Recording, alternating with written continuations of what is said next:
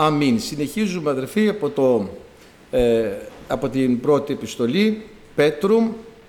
Είμαστε στο πρώτο κεφάλαιο και διαβάζουμε τώρα από το 17 εδάφιο. Πρώτη Πέτρου επιστολή Α17.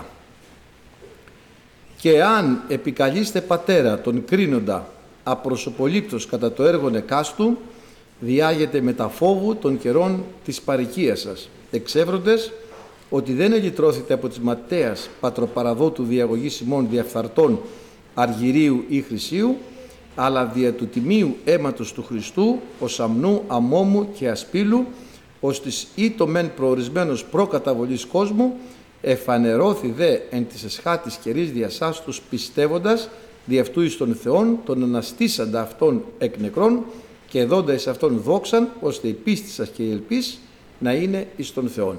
Και το διαβάζουμε και στο κείμενο. Και η πατέρα επικαλείστε τον απροσωπολήτως κρίνοντα κατά το εκάστου έργων εν φόβο των της παρικίας ημών χρόνων αναστράφητε, ειδότες ότι ουφθαρτής αργυρίο ή χρυσίο ελιτρώθητε, εκ της ματέας ημών αναστροφής πατροπαραδότου, αλλά τιμίο αίματι ως αμνού αμόμου και ασπίλου Χριστού, προεγνωσμένου μεν προκαταβολής κόσμου, φανερωθέντος δε επεσχάτων των χρόνων δι' μας, τους δι' αυτού πιστεύοντας εις Θεόν, τον εγείραντα αυτών εκ νεκρών και δόξαν αυτό δόντα, ώστε την πίστη ημών και ελπίδα είναι εις Θεόν. Ευχαριστούμε τον Κύριο, αδερφοί, πραγματικά για το λόγο Του και είχαμε δει την προηγούμενη φορά για το, ε, το ναγιασμό, Άγιοι γίνεστε, γιατί εγώ είμαι Άγιος και είπαμε ότι χωρίς το αγιασμό κανένας δεν θα δει τον Κύριο και δεν μπορεί κανένας να πλησιάσει κοντά στο Θεό αν δεν είναι Άγιος και είχαμε πει δύναται δύο να περιπατήσω σε μου αν δεν γίνει σύμφωνοι. Όταν λέμε αν δεν γίνει σύμφωνοι, ο λόγος του Θεού εδώ, άμα το δούμε πιο, πιο βαθιά, δεν πάει να πει συμφωνούμε. Δηλαδή, τι λες, αυτό είναι κίτρινο ή πράσινο; Ε, είναι κίτρινο, συμφωνούμε, εντάξει. Προχωράμε μαζί. Όχι, δεν είναι μόνο αυτό, δηλαδή, να περιπατήσουμε αν δεν ταιριάζουν απόλυτα, αν δεν έχουν ακριβώς τις ίδιες, τον ίδιο βηματισμό, τις ίδιες ας πούμε προορισμό, παραδείγματος χάρη, ο ένας θέλει να σταματήσει να ξεκουραστεί και ο άλλος θέλει να προχωρήσει. Δεν μπορεί να περπατήσουν μαζί. Δεν, δεν γίνεται. Πρέπει να είναι, να είναι ταυτισμένοι δηλαδή αυτοί οι δύο. Έτσι και με τον Θεό δεν μπορούμε. Είμαστε δύο. Ο Θεός και εμείς. Ο εγώ. Εσύ. Ο καθένας ξεχωριστά με τον Θεό. Πρέπει να είμαστε σύμφωνοι, να συμφωνούμε, να είμαστε ίδιοι, να ταιριάζουμε. Βλέπετε, ε, προχωρούσε ο Σαντού. Τον, ε, αναφέρομαι αρκετές φορές το Σαντού, τον ε, έχετε ακούσει ενδεχομένως, από μένα τουλάχιστον έχετε ακούσει αρκετές φορές, ο οποίος ήταν ένας ε, 15χρονο Ινδός ε, Σαντού και κουρού που πίστεψε στον Χριστό και ε, ε, ευλογήθηκε πάρα πολύ από το Θεό. Δηλαδή στα, στο Πανεπιστήμιο, εδώ το, το, το θεολογική σχολή δηλαδή, τον έχουν εφάμιλο του Αποστόλου Παύλου. Σύγχρονο Απόστολο Παύλο δηλαδή. Είχε και προσκλήσει να έρθει στην Ελλάδα, αλλά η τότε καθεστώς ας πούμε δεν του είχε επιτρέψει και να έρθει στην Ελλάδα. Αυτός λοιπόν κάθε χρόνο περπατούσε με τα πόδια, περνούσε τα Ιμαλάια όταν ερχόταν η Άνοιξη και αρχίζανε σιγά σιγά να μαλακώνουν οι μέρες, περνούσε με τα πόδια τα Ιμαλάια και κήρυτε στο Θιβέτ. Στο, στο Θιβέτ καταλαβαίνετε είναι η καλόγερη, είναι το Άγιο δηλαδή του, του, των Βουδιστών. Έτσι. Σαν να λέμε πας τώρα και ρίξει το Άγιο Όρος. Τους πάσανε τα πόδια, τα χέρια, τον ρίξανε μες στα πηγάδια, ο Θεός τον ελευθέρωσε θαυμαστά, θαυματουργικά, χωρίς να ανοίξει κανένας το κλειδί από το πηγάδι. Το κλειδί ο γκουρού το είχε εδώ, βγήκε από το πηγάδι ο αδερφός, χωρίς σπασμένα χέρια, χωρίς σπασμένα πόδια. Στα χέρια μάλλον το είχαν σπάσει μόνο. Τέλος πάντων, σε μια περιοδία τους, σε ένα πάρα πολύ κρύο, ξέρετε, οι θερμοκρασίες ξεπερνάνε τους μείον 40, μείον 30 εκεί, αλλά και μείον 20 να έχει και μείον 15, προχωρούσαν δύο μαζί. Λέμε τώρα, δίνεται να περιπατήσουν μαζί δύο αν δεν είναι σύμφωνοι. Είχε και ένα συνοδό, τυλιγμένη μια κουβέρτα, κουβαλάγαν και λίγο φαγητό στην πλάτη τους και τυλιγμένη με την κουβέρτα, ισχυρό, ισχυρή χιονοθύελα, βρίσκουν μπροστά τους έναν που προηγούταν κάπου πήγαινε και αυτός, τον βρήκανε από το κρύο κάτω, παγωμένο. Έτοιμος να ξεψυχήσει και συζητάνε οι δυο τους. Ο Σαντού λέει να τον πάρουμε, δεν μπορούμε να τον αφήσουμε. Αφού τον βρήκαμε στον δρόμο μας, μα λέει εμείς κοντεύουμε να πεθάνουμε εμείς, του λέει ο άλλος. Πώς θα τον πάρουμε. Να τον πάρουμε, να μην τον πάρουμε, ε, όχι να τον πάρουμε, όχι να μην τον πάρουμε. Εγώ λέει φεύγω άλλος. Βλέπετε. Δίνεται να περιπατήσει ομού αν δεν είναι σύμφωνοι. Έφυγε ο άλλος. Και τη λύκη με την κουβέρτα του έφυγε ο Σαντού λέει εγώ θα τον πάρω, τι να κάνω. Και τον φορτώθηκε, έσκυψε, τον έβαλε στους ώμους του, έριξε την κουβέρτα από πάνω και από τους δυο και πήγαινε. Φανταστείτε άσφαλτος, Μαλάια. Πήγαινε, πήγαινε. Βέβαια, όπως τον πήρε στον νόμο του και οι δυο μαζί ζεσταθήκανε. Και ο Σαντού ζεστάθηκε, ίδρωσε, ίδρωσε. Αλλά και ο άλλος από το ζέστη που έβγαζε ο Σαντού συνήλθε. Κοιτάξτε πώς το βάρος του αδελφού μας, λέμε τώρα κάνουμε και μια παρένθεση, μπορεί να μας δώσει και εμάς ζωή, ε. Λοιπόν, και προχώρησε. Προχωρήσανε. Και οι δυο μετά χαρούμενοι. Δεν πήγαν όμως πολλά χιλιόμετρα, ξέρω εγώ, και βρήκανε πεθαμένο το συνοδοιπόρο του Σαντού, που έφυγε μόνος του από το πολύ κρύο και χιονοθύλα μεγάλη. Βλέπετε ότι δύο δεν μπορούν να περπατήσουν μαζί αν δεν είναι σύμφωνοι. Όχι μόνο ας πούμε όπως είπαμε συμφωνούμε για κάτι, πρέπει να έχουμε τον ίδιο στόχο, τον ίδιο οραματισμό. Στόχος του Θεού είναι ουρανός, στόχος και δικός μου πρέπει να είναι ουρανός, στόχος του Θεού είναι αγιότητα, στόχος και δικός μου πρέπει να είναι αγιότητα. Και όλα να, να συμφωνούμε σε όλα, δηλαδή να είναι, δεν είναι μια συμφωνία απλή, αλλά μια ταύτιση των δύο αυτών ανθρώπων στο θέλημά τους και στην πορεία τους. Και είχαμε πει λοιπόν ότι κανένας δεν μπορεί να πλησιάσει το Θεό αν δεν είναι Άγιος και το ζώα είπε θα το ξεύσετε πλησίασε μόνο ο Μωυσής. Εσείς λέει μην πλησιάζετε να μην αφανιστείτε και ποιος θα πλησιάσει το Θεό και πώς θα πλησιάσουμε το Θεό με τα παρησίας και για να πλησιάσει κάποιος το Θεό έχει μεγάλη ας πούμε απόσταση που μας χωρίζει. Όμως ξέρουμε όλοι ότι στην Καινή Διαθήκη καθένας που θα πληθεί με το αίμα του Χριστού καθένας που θα μετανοήσει καθένας που θα ζητήσει τη συγχώρεση των αμαρτιών του καθένας που θα θελήσει μπορεί να πλησιάσει το Θεό. Και θέλω κάμει αυτόν να πλησιάζει σε με, λέει ο Κύριος. Ο Κύριος το κάνει. Ανθρωπίνος δεν γίνεται, λέει στον ε, Ισαΐα, νομίζω, ή στον Ιερεμία, τις είναι ούτως ώστε εγγυάται την καρδία αυτού να πλησιάζει προς εμέ. Κάτι δεν μπορεί να εγγυηθεί την καρδιά του. Γιατί είναι με το, το κατατρόγων πύρο, όπως είπαμε, έτσι και με τον αιωνίων καύσεων. Είχαμε πει λοιπόν για τον αγιασμό, τον λατρευτικό και τον ε, ηθικό αγιασμό άμα θυμάστε. Ο λατρευτικός αγιασμός τι είναι; Είναι η πνευματική καθαρότητα που πρέπει να έχει ο άνθρωπος έλεγε στα λατρευτικά. Θα δείτε ότι ο, οι δέκα εντολές είναι οι μισές περίπου λατρευτικού αγιασμού και άλλες ηθικού αγιασμού παραδείγματος χάρη εγώ είμαι Κύριος ο Θεός σου και σοντές οι Θεοί έτεροι πλήνε μου είναι λατρευτικός αγιασμός. Δεν υπάρχει άλλος Θεός πλην από μένα. Δεν θα λατρέψετε άλλον Θεό. Δεν, αυτό είναι μόλις, μολυσμός. Δεν είναι αγιασμός αν σκύψεις, αν προσκυνήσεις, αν γονατίσεις, αν επικαλεστείς άλλο όνομα. Δεν είναι αγιασμός. Τέρμα.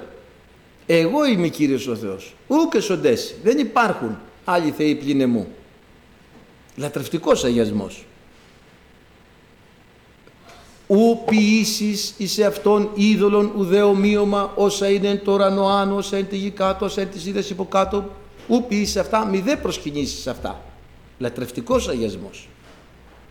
Είδωλο είναι χάνεις τον αγιασμό σου. Αν προσκυνήσεις οτιδήποτε άλλο χάνεις τον αγιασμό σου. Αν θεωρείς οτιδήποτε άλλο εφάμπελο του Θεού χάνεις τον αγιασμό σου. Τον, έτσι, τον πνευματικό, τον λατρευτικό αγιασμό και δεν μπορείς να πλησιάσεις το Θεό. Ηθικός αγιασμός. Ου μοιχεύσεις, ου κλέψεις, ου ψευδομαρτυρήσει κατά το πλησίον σου μαρτυρία ψευδή. Ουκ επιθυμήσεις όσα είναι το πλησίο σου εστί. Ηθικός αγιασμός. Αυτός. Ισχύουν και σήμερα αυτά. Όχι ως εντολές βέβαια της Παλαιάς Διαθήκης και του νόμου, αλλά υπερβαίνουμε αυτές τις εντολές. Αυτό έλειπε να είναι κάποιος χριστιανός και να το πούμε ου και να το χρειάζεται την εντολή. Αφού αυτό δεν γίνεται σε ένα χριστιανό, ου ψευδομαρτυρήσεις να είσαι ψευδομάρτυρας. Ου κλέψεις. Έχουν προσθέσει άλλοι μία οι άνθρωποι. Ου μπλέξεις. Ε, και αυτή είναι. Φανταστείτε. Ου μπλέξεις. Ευχαριστούμε τον Θεό. Έτσι λοιπόν ε, έχουμε τον λατρευτικό αγιασμό αδερφοί, έχουμε Κύριο το Θεό θα προσκυνήσεις και αυτόν μόνο θέλεις να λατρεύσεις. Το λέει. Πεντακάθαρα έτσι δεν είναι.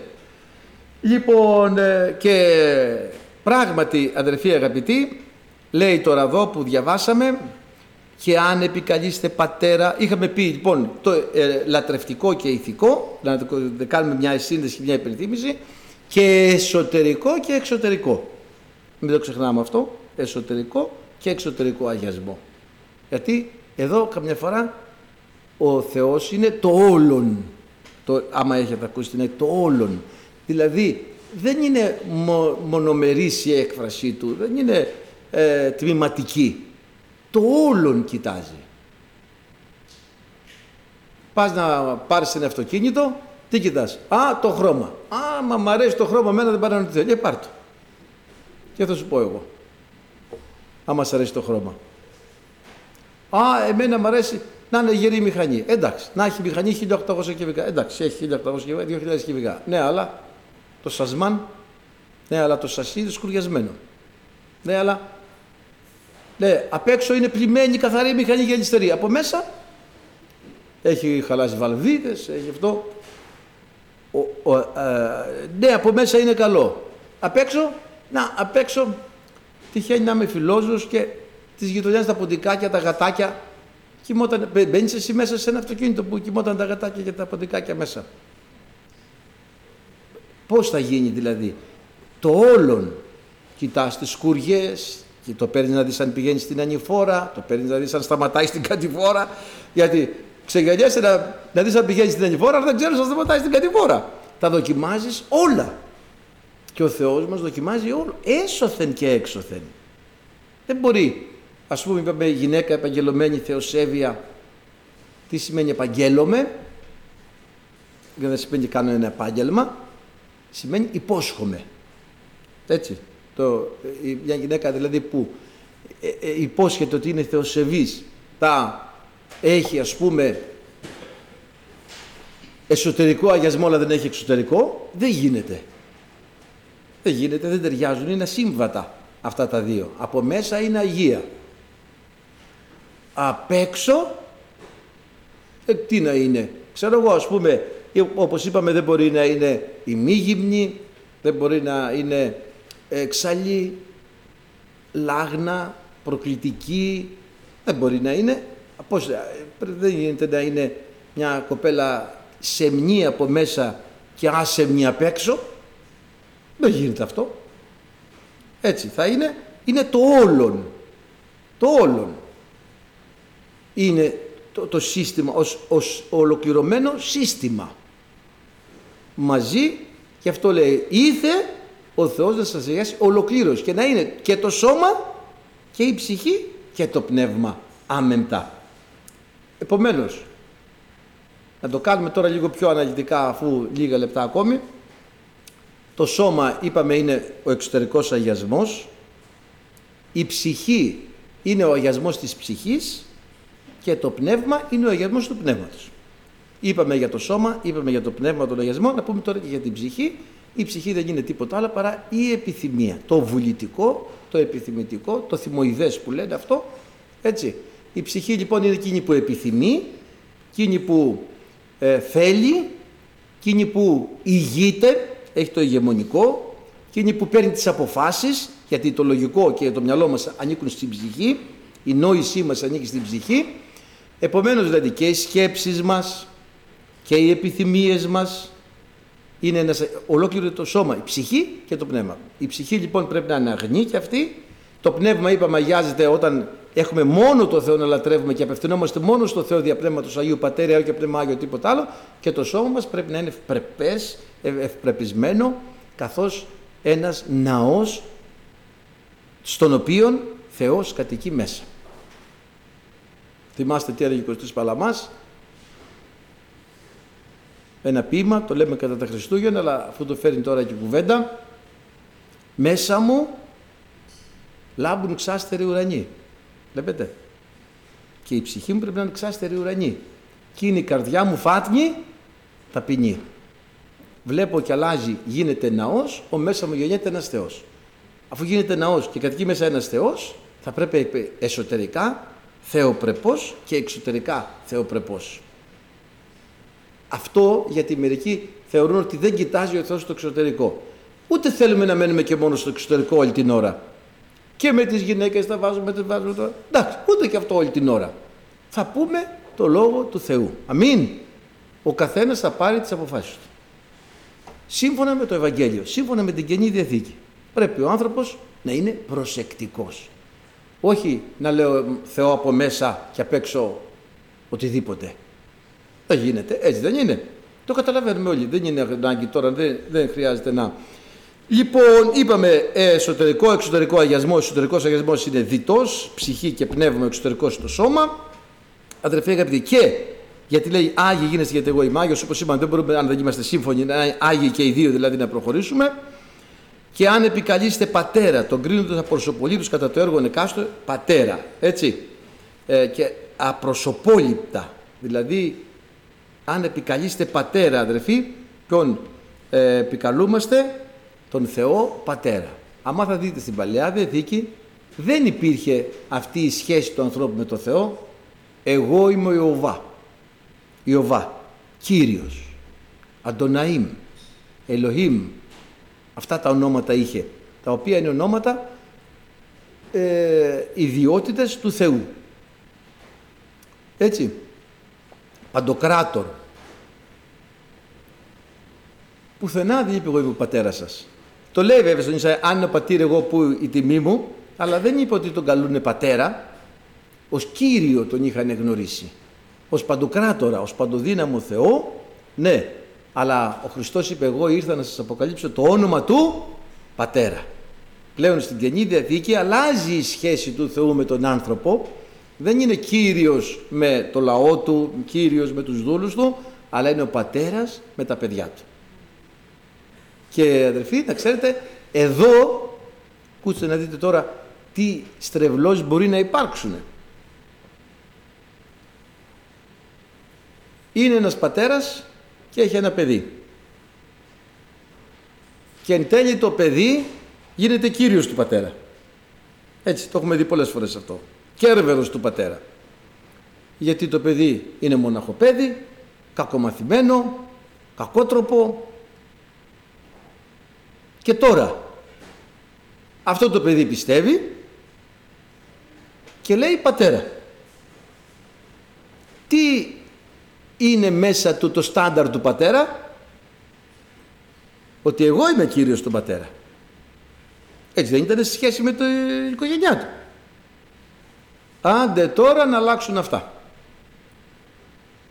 Έρχεται στο Χριστό αυτός, πιστεύει, πιστεύει, ναι. Πάει το ξύλο σύννεφο. Πάει η δοκιμασία από γιατί το τραβάω και τι έχω κάνει. και τι δεν έχεις κάνει. Θεωρείς το Θεό υποτακτικό σου. Γιατί έτσι είχες μάθει με τον πατέρα σου.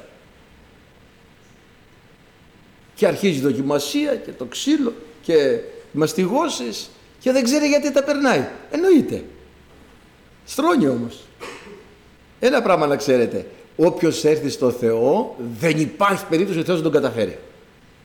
Δεν διώχνει κανέναν, ναι. δεν πάνε όπως θέλει. Δεν διώχνει κανέναν, ναι. τους καταφέρνει όλους, τους στρώνει όλους. Ευχαριστούμε τον Θεό. Δεν φοβάται κανέναν, ναι. ούτε αποτυχάνει, δεν ξέρει τι πάει να πει αποτυχία. Δεν πάει να έρθει όσο στραβό ξύλο θέλεις. Θα σε κάνει αλφάδι. Ευχαριστούμε τον Θεό. Αυτό είναι αδερφοί αγαπητοί. Έρχεται ο άλλος, έτσι, αυτός είχε μάθει, πατέρα, νερό, Πατέρα, φαΐ. Πατέρα, λεφτά. Εντάξει, πάρε. Μόνο τόσα κι άλλα. Πατέρα, τι κάνεις, κοιμάσαι, πήγαινε για δουλειά, δεν μας φτάνουν τα λεφτά. Είχε μάθει αυτή τι. Είναι ο άλλος, έρχεται στον Χριστό και στον Κύριο στην αναγεννιέται, πιστεύει, αρχίζει πατέρα και τρέμει. Γιατί είχε μάθει ένα πατέρα με το που άνοιγε το στόμα του ξύλο. Αυστηρός, κακός, άδικος πατέρας. Και να τον έχει ο πατέρας ο Λεήμονας, ο πατέρας ο του λέει «Σε αγαπάω παιδί μου». Ε, έτσι μου έλεγε και ο δικός μου, αλλά άλλα έκανε. Στρεβλωμένες σχέσεις και εικόνες και πρότυπα που έχουμε μέσα μας. Και όταν μας καλεί ο Κύριος, ερχόμαστε και πρέπει όλα αυτά να αποδοθούν και να γίνουν ίσια. Άλλος είχε λοιπόν έναν καλό πατέρα, δίκαιο, με σεβασμό, με ισορροπημένη σχέση με το παιδί του, με τα παιδιά του και έρχεται στο Χριστό και αυτός ο άνθρωπος που είχε ένα τέτοιο πατέρα εύκολα προσαρμόζεται και η λέξη πατέρας του είναι πολύ όμορφη. Όμως άμα είχε ένα αυστηρό, μεθύστακα, άδικο, τεμπέλη πατέρα, πώς να πει πατέρα; Πώς να νιώσει το Θεό πατέρα του στοργικό. Αυτά όλα τα φτιάχνει ο Χριστός αδερφοί. Όθεν εάν της είναι Χριστό είναι νέο κτίσμα. Τα αρχαία παρήλθον. Τα πάντα έγιναν νέα. Και έρχεται μια όμορφη, αναγεννιέται ο άνθρωπος, ξαναχτίζεται ο άνθρωπος. Και έρχεται μια όμορφη αποκατάσταση και όλοι μπαίνουμε στη σειρά που πρέπει να μπούμε. Έτσι λοιπόν, πατέρα έχουμε εδώ στη γη, η οποία είναι χίλιες παραλλαγές, χίλιες παραλλαγές, βλέπουμε κάθε μέρα τι πατεράδες υπάρχουν, έχουν ας πούμε τα παιδιά τους στο κλουβί, σε ένα κλουβί, δεμένα. Ή τα έχουν κακοποιήσει, ή δεν ξέρω κι εγώ τι άλλο. Πόσες τρευλώσεις έχουν υπάρξει πάνω σε αυτόν τον κόσμο, αδερφοί αγαπητοί, ε; Και όταν ερχόμαστε στον Χριστό, αν επικαλείστε πατέρα, ποιον, αυτόν που κρίνει απροσωπόληπτα, αυτός που αγαπάει όλους με την ίδια ένταση, αυτός που αγαπάει όλους χωρίς διάκριση, χωρίς προσωποληψία, αν είσαι άντρας, αν είσαι γυναίκα, αν είσαι παιδί, αν είσαι ε, μαύρος, άσπρος, ε, αν είσαι στην ποια φιλία ανήκεις και ποια καταγωγή έχεις, χωρίς καμία διάκριση. Αγαπάει α, χωρίς προσωποληψία χωρίς τίποτα. Ευχαριστούμε τον Θεό και μετά αδερφέ αγαπητοί αρχίζουμε να γινόμαστε σύμφωνοι και σύμμορφοι και μεταμορφωνόμαστε, μετασχηματιζόμαστε και αποσχηματιζόμαστε από το προηγούμενο σχήμα που είχαμε και συσχηματιζόμαστε και γινόμαστε χριστιανόπουλα και μοιάζουμε του Ιησού Χριστού και καταλαβαίνουμε τι πάει επιτέλους να πει η λέξη πατέρας. Ευχαριστούμε τον Θεό. Και πόσο καλός είναι και πόσο στοργικός είναι και πόσο μας αγαπάει και η εικόνα που είχαμε σχηματίσει μέσα μας εξαιτίας των πολλών στρεβλώσεων ε, εξαιτίας της αμαρτίας πάνω σε αυτή τη γη αποκαθίσταται πλέον η εικόνα του Θεού η εικόνα που η σπασμένη, η παραμορφωμένη, γιατί αδερφοί αγαπητοί, αυτό λέμε ότι υπάρχει παραμορφωμένη εικόνα για το Θεό. Γιατί όπως είπαμε, εγώ πατέρα είχα έναν Άγιο, εσύ είχες έναν καταστροφέα. Και δεν μπορεί ο άλλος να το, να το αντιληφθεί αυτό και να το ενστερνιστεί και να αποκτήσει την αληθινή και πραγματική σχέση με τον πατέρα. Του λέει ο πατέρας «Σ' αγαπάω» Εμένα δεν με αγάπησε κανείς. Αρχίζει ο Καζατζίδη, δεν ένιωσα ποτέ ένα χάδι. Τραγουδάει Καζατζίδη και λέει. «Ε, μα αγαπάει ο Θεός. Δεν μπορώ να το καταλάβω. Γιατί να με αγαπάει ο Θεός. Βλέπετε αδερφοί αγαπητοί ότι έχουμε στρεβλώσεις. Αν μου λοιπόν επικαλείστε πατέρα τον κρίνοντα απροσωπολήπτος. Ξεκινάει αδερφοί αγαπητοί άμα δούμε από το Δευτερονόμιο στην 184 σελίδα ε, στο Ι17, Δευτερονόμιο λέει, διότι Κύριος ο Θεός σας είναι Θεός των Θεών και Κύριος των Κυρίων, Θεός μέγας ισχυρός και φοβερός, μη αποβλέπουν εις πρόσωπον, μη δε λαμβάνουν δώρον. Τέρμα, απροσωπολήπτος, δεν έχει καμιά προσωποληψία. Δεν βλέπει σε πρόσωπο, δεν δωροδοκείται. Α, μου Γεράσιμα μου, μου κάνεις αυτό ένα, μια λαμπάδα. Δεν δωροδοκείται ο Θεός που προσπαθούν να τον δωροδοκίσουν. Ένα χρυσό χέρι να με κάνεις καλά το χέρι, ένα χρυσό πόδι να με κάνεις καλά το πόδι.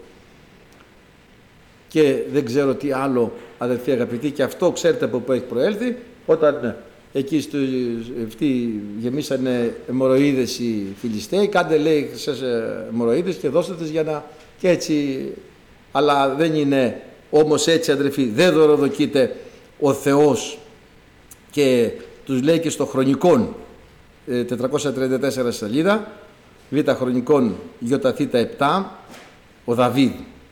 Μιλάει εδώ και λέει τώρα λοιπόν ας είναι εφημάς ο φόβος του Κυρίου.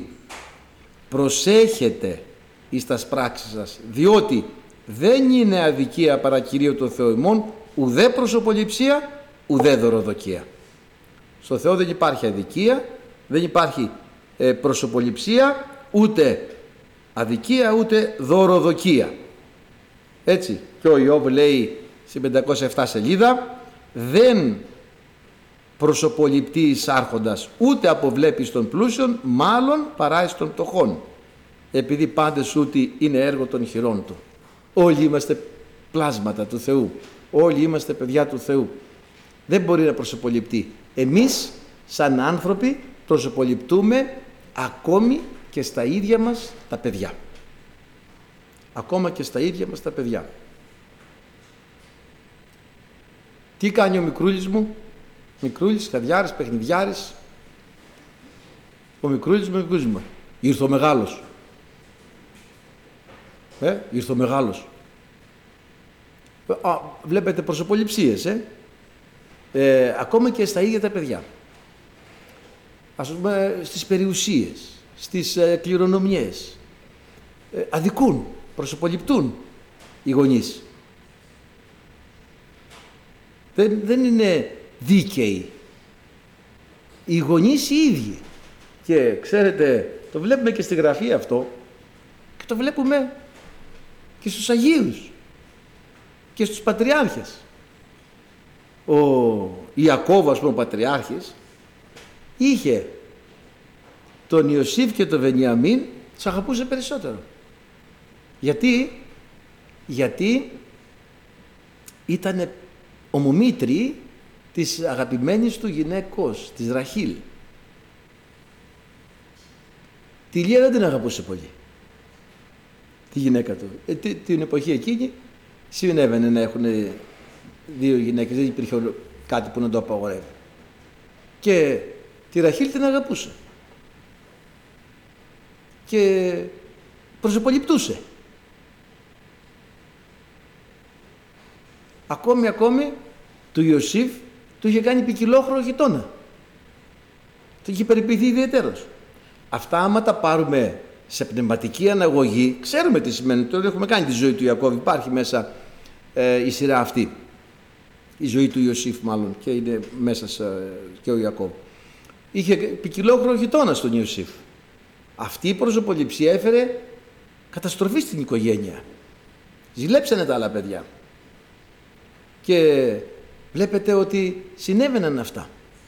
Βλέπουμε στον ε, Ισαάκ, τον Άγιο, έτσι, τον Πατριάρχη και τον προφήτη το Μέγα, τον Ισαάκ.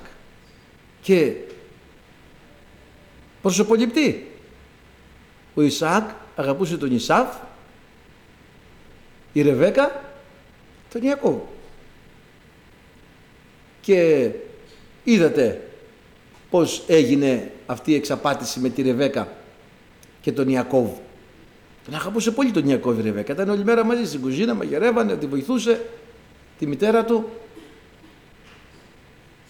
και γίνονται αυτές οι προσωποληψίες και σήμερα αδερφοί εμείς πρέπει να τις αποφεύγουμε όσο είναι δυνατόν και καμιά φορά συμβαίνει ακόμα και το παιδί που είναι λίγο παραστρασμένο το αγαπάμε πιο πολύ.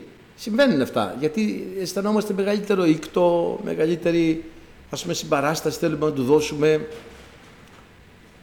Όμως εδώ λέει ο πατέρας αυτός δεν έχει προσωποληψία. Και αν, και αν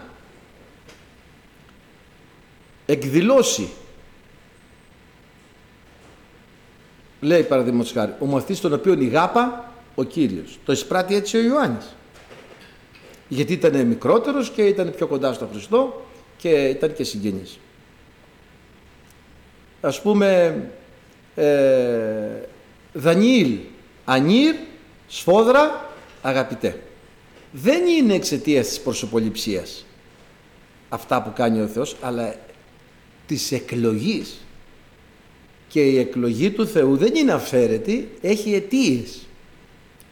Δηλαδή δεν υπάρχει προς θέμα προσωποληψίας, αλλά θέμα εκλογής εδώ πάνω, ούτε προορισμού.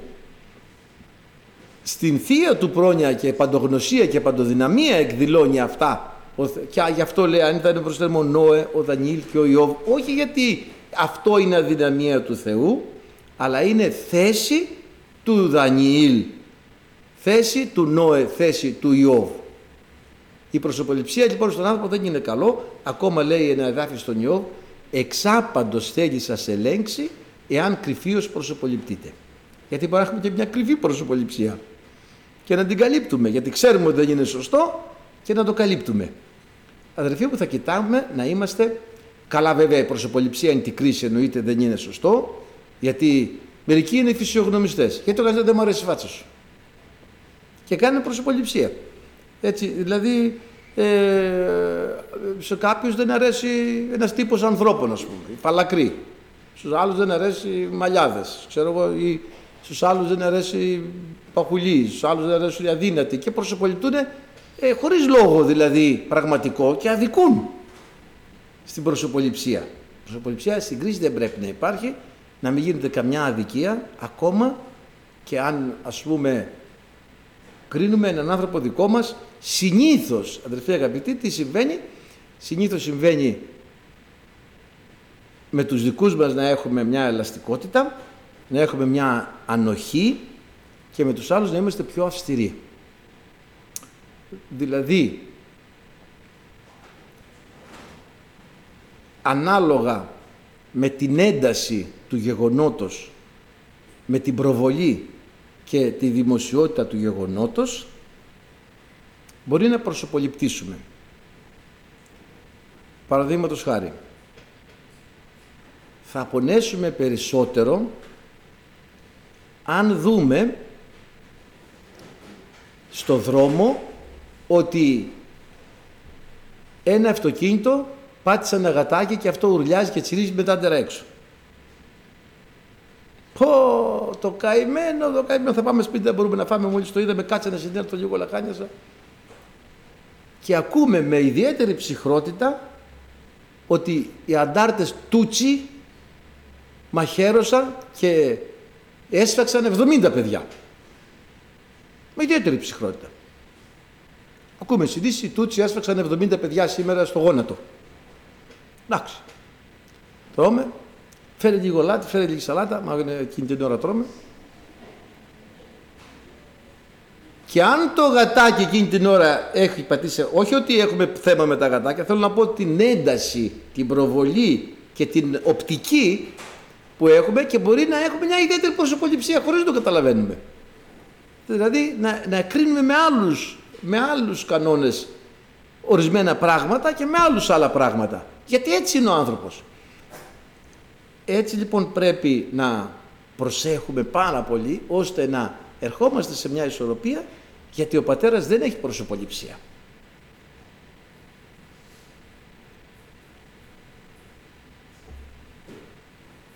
Οκτώ ημερών νόμος. Τον έγραψε και ο Μωυσής. Το αγοράκι θέλει περιτέμνεστα. Ο Γιστρόμ, πώς το λέγανε το γιο του Μωυσή, Γιστρόμ, απερίτμητος.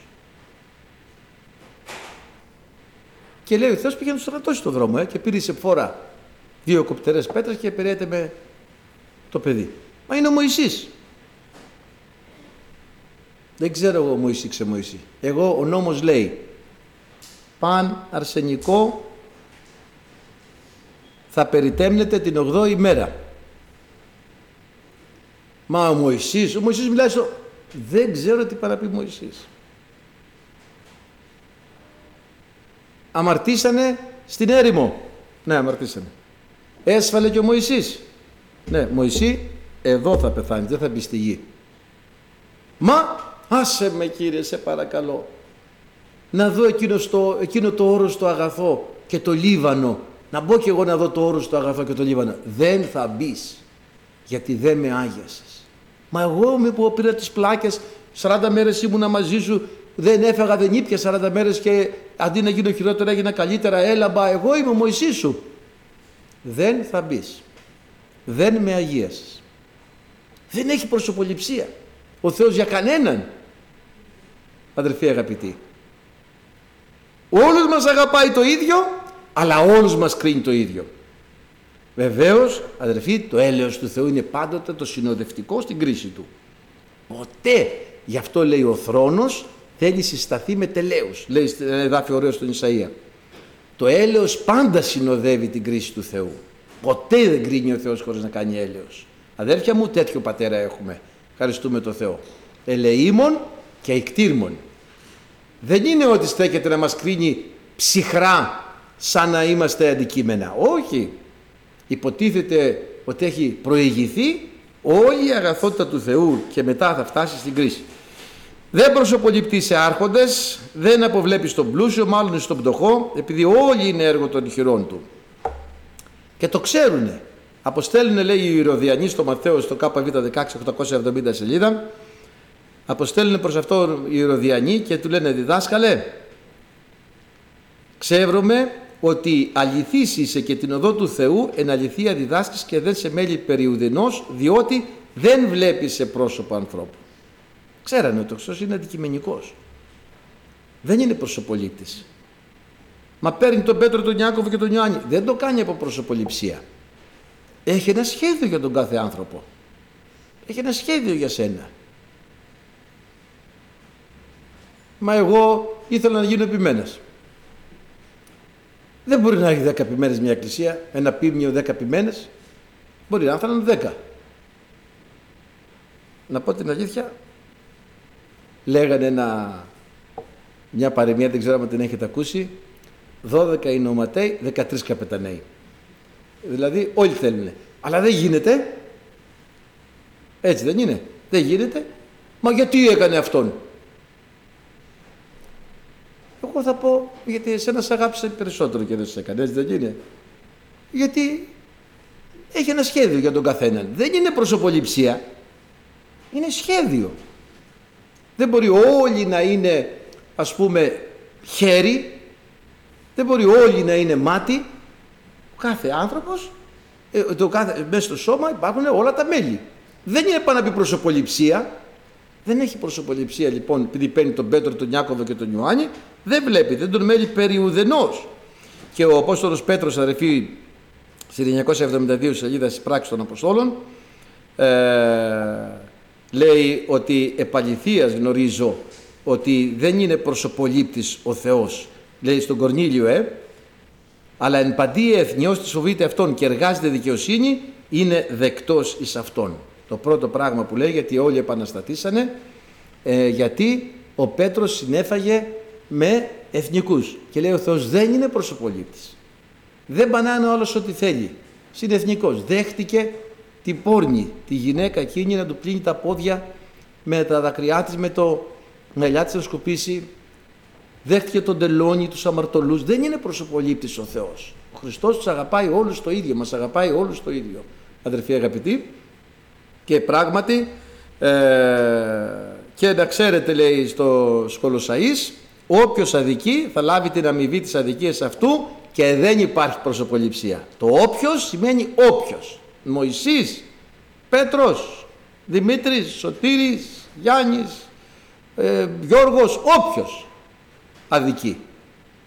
Άνδρας, γυναίκα, μικρός, θα, δεν υπάρχει προσωποληψία. Δεν μπορώ να το αντιληφθώ το Θεό αυτό το πράγμα, γιατί εγώ κάποιους ανθρώπους τους εχωρίζω, τους αγαπάω περισσότερο. ε, κάποιον άνθρωπο μπορεί να, να έρθει και να μου αρέσει, ε, μπορεί να πάω σε μια παρέα και να πω, Ωπω, ήταν ανάγκη να είναι εδώ αυτός. Βλέπετε, είμαστε τέτοιοι. Δεν είμαστε τέλειοι. Στο Θεό δεν υπάρχει τίποτα, αδερφοί. Όλους μας αγαπάει το ίδιο. Δεν υπά... Πα... Πατέρας, χωρίς προσωποληψία, αδερφοί αγαπητοί. Λοιπόν, ε, και κρίνει χωρίς προσωποληψία κατά το έργο νεκάστου, διάγεται, λέει, μεταφόβου των καιρών της παροικίας σας. Άμα ξέρουμε ότι είναι ένας τέτοιος Θεός, θα διάγουμε μεταφόβου των καιρών της παροικίας μας. Γιατί έχουμε έναν πατέρα τέλειο, άγιο, δίκαιο, αληθινό, χωρίς προσωποληψία, στοργικό ταυτόχρονα, παντοδύναμο ταυτόχρονα, αδερφοί αγαπητοί, αλλά χωρίς προσωποληψία. Είναι πολύ καλό αυτό που είναι ο Θεός. Γιατί, αδερφοί αγαπητοί, είμαστε σίγουροι ότι ποτέ δεν θα μας αδικήσει. Είμαστε σίγουροι ότι πάντοτε θα μας περιθάλψει. Και υπάρχει άπειρη αγάπη.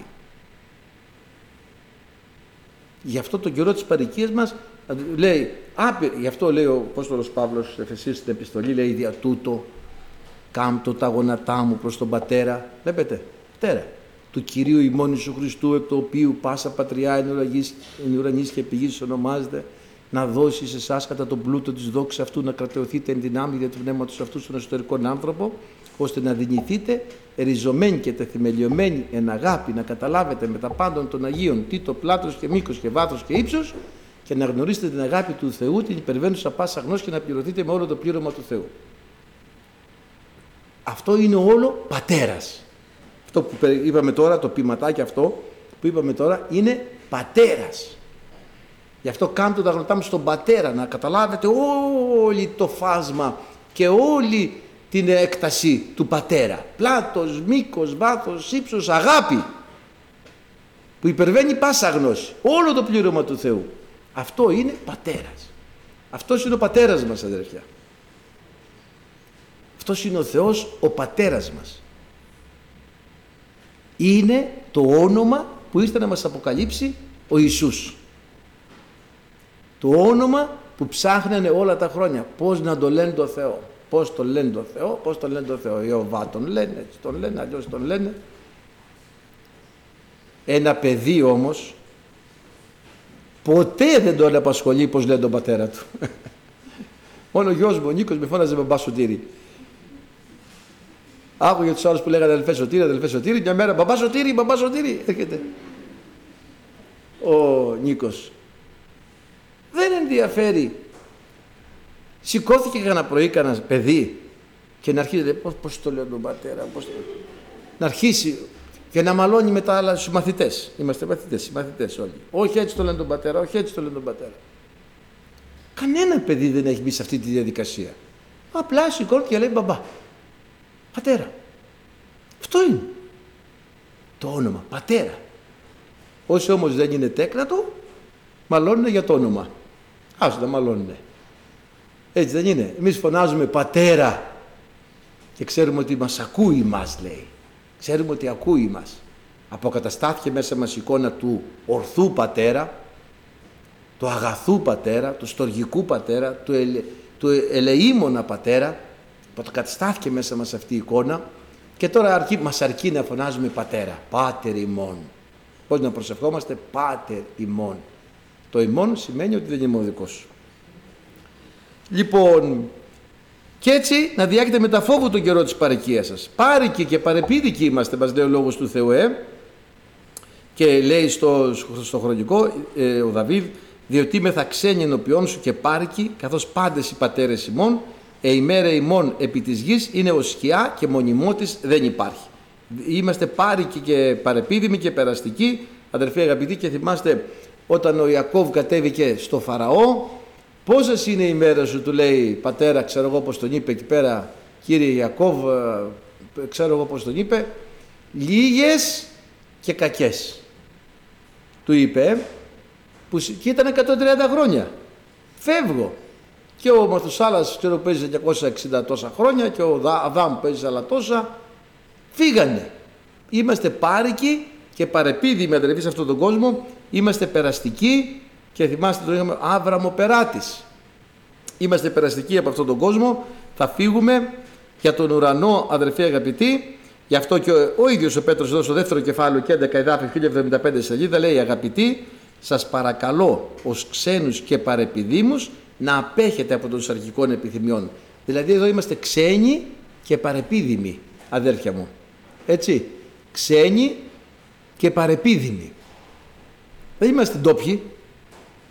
Εμείς είμαστε οι μετανάστες. Είμαστε περαστικοί, ξένοι και παρεπίδημοι. Πάμε για τον ουρανό. Κάναμε ένα σταθμό εδώ στη γη, ήρθαμε από το υπερπέραν, δεν ξέρουμε από πού, πώς και τι έχει φτιαχτεί ο άνθρωπος και πώς, ναι, ξέρουμε ας πούμε ιατρικά πώς συμβαίνει, αλλά που πού ήρθε κανείς δεν ξέρει και ξέρουμε ότι θα πάμε στο υπερπέραν το, από την άλλη μεριά, αδερφοί αγαπητοί, και στα ένα σταθμό κάναμε εδώ πάνω, σε αυτή τη γη, για να βρούμε την πόρτα να περάσουμε στην αιωνιότητα. Είναι μια ευκαιρία που μας δίνει ο Θεός για την αιωνιότητα, γιατί εκεί όταν ένας επιχειρηματίας έχει ανάγκες για το έργο, για την επιχείρηση. Καλεί ανθρώπους βάζοντας κριτήρια και λέει θέλω τόσες θέσεις πι ε, τόσες θέσεις β ε, ξέρω εγώ, δέλτα ε, τόσες θέσεις μεταπτυχιακά και του παρουσιάζονται εκατοντάδες, άμα είναι για ανεργία, εκατοντάδες βιογραφικά. Και φωνάζει ναι, ναι, ναι, και παίρνει συνέντευξη για την επιχείρησή του, έτσι και ο Θεός μας έχει εδώ πάνω, μας εκπαιδεύει, μας παίρνει συνέντευξη και μας προσλαμβάνει γιατί έχει μια βασιλεία, έχει μια επιχείρηση η οποία πρέπει να είναι πάντοτε επικερδής και είναι πάντοτε σε απασχόληση. Δεν μπορεί άνθρωπος με μειωμένα προσόντα να προσληφθεί από έναν σωστό επιχειρηματία που θέλει η επιχείρησή του να είναι επικερδής. Ε, πώς ο Θεός θα παραλάβει ανθρώπους που δεν είναι εντάξει, δεν είναι άγιοι, δεν είναι, τους λείπει, έχουν προσωποληψία. Θεωρούν ότι εδώ είναι η βάση τους, δεν είναι πάρει και δεν θεωρούνται ξένοι, δεν θεωρούνται εδώ ότι είναι το σπίτι τους. Δεν θεωρούν τον εαυτό τους παρέ, πάρικο και παρεπίδημο. Πώς θα τους προσλάβεις. Εσύ παιδί μου θες να θρονιαστείς στη γη. Από μέσα σου δεν λες έλα κύριε. Λες κάτσε κύριε να πάρω τη σύνταξη. Να πιάσω δουλειά. Τι πιάνεις. Κάτσε να πάρω σύνταξη. Να πιάσεις. Κάτσε να πάρω το εφάπαξ γιατί το κόψα. Να πάρω το εφάπαξ. Κάτσε να αγοράσω αυτό. Κάτσε να κάνω εκείνο. Ε, τι κάτσε. Εσύ σε θεωρείς ότι είσαι εδώ. Δεν προσλαμβάνεις. Ε, κάνει ο Θεός συνεντεύξεις. Μας τεστάρει κάθε μέρα. Αισθάνεσαι ξένος σε αυτή τη γη ή αισθάνεσαι πολύ καλά; Γι' αυτό και επιτρέπει δοκιμασίες, σεισμούς, ταλαιπωρίες, αναποδιές, δεν πάει τίποτα καλά. Έλα κύριε επιτέλους. Αυτό ήθελε. Ευχαριστούμε τον Θεό. Και έτσι αδερφοί αγαπητοί, να απέχετε από των αρχικών επιθυμιών, έτσι, γιατί έτεινες στρατεύονται κατά της ψυχής και έτσι αδερφοί θα σταματήσουμε εδώ.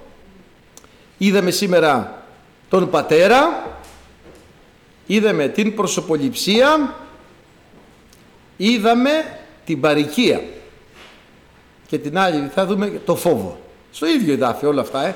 όπως λέμε αδερφοί αγαπητοί και το έχουμε πει, ο Απόστολος Πέτρος θεσπίζει, θεμελιώνει το χριστιανικό λεξιλόγιο και είναι πολύ μεστό το κείμενό του. Λένε άνθρωποι αγράμματοι και φαίνεται αγράμματος με την έννοια αλλά δεν ήταν αλφάβητος από ό,τι φαίνεται έτσι. Δεν ήταν βέβαια σπουδαγμένος πολύ αυτό. Αλλά ο Πανσόφους του Αλληλής αναδείξας, καταπέμψας αυτής, το Πνεύμα το Άγιο και εδώ καθόμαστε μια-μια λέξη. Μια-μια λέξη, βλέπετε. Ένα εδάφιο δεν καταφέραμε σήμερα να τα βγάλουμε πέρα, γιατί είχε μέσα. Τι είχε; Ε, είχε τον φόβο, την παροικία, την προσωποληψία, τον πατέρα. Όλα αυτά μέσα σε ένα εδαφιάκι και δεν φτάνει ένα κήρυγμα για την κάθε λέξη. Ο Θεός να αναλάβει και να μας ευλογήσει κατά πάντα αδερφοί. Αμήν.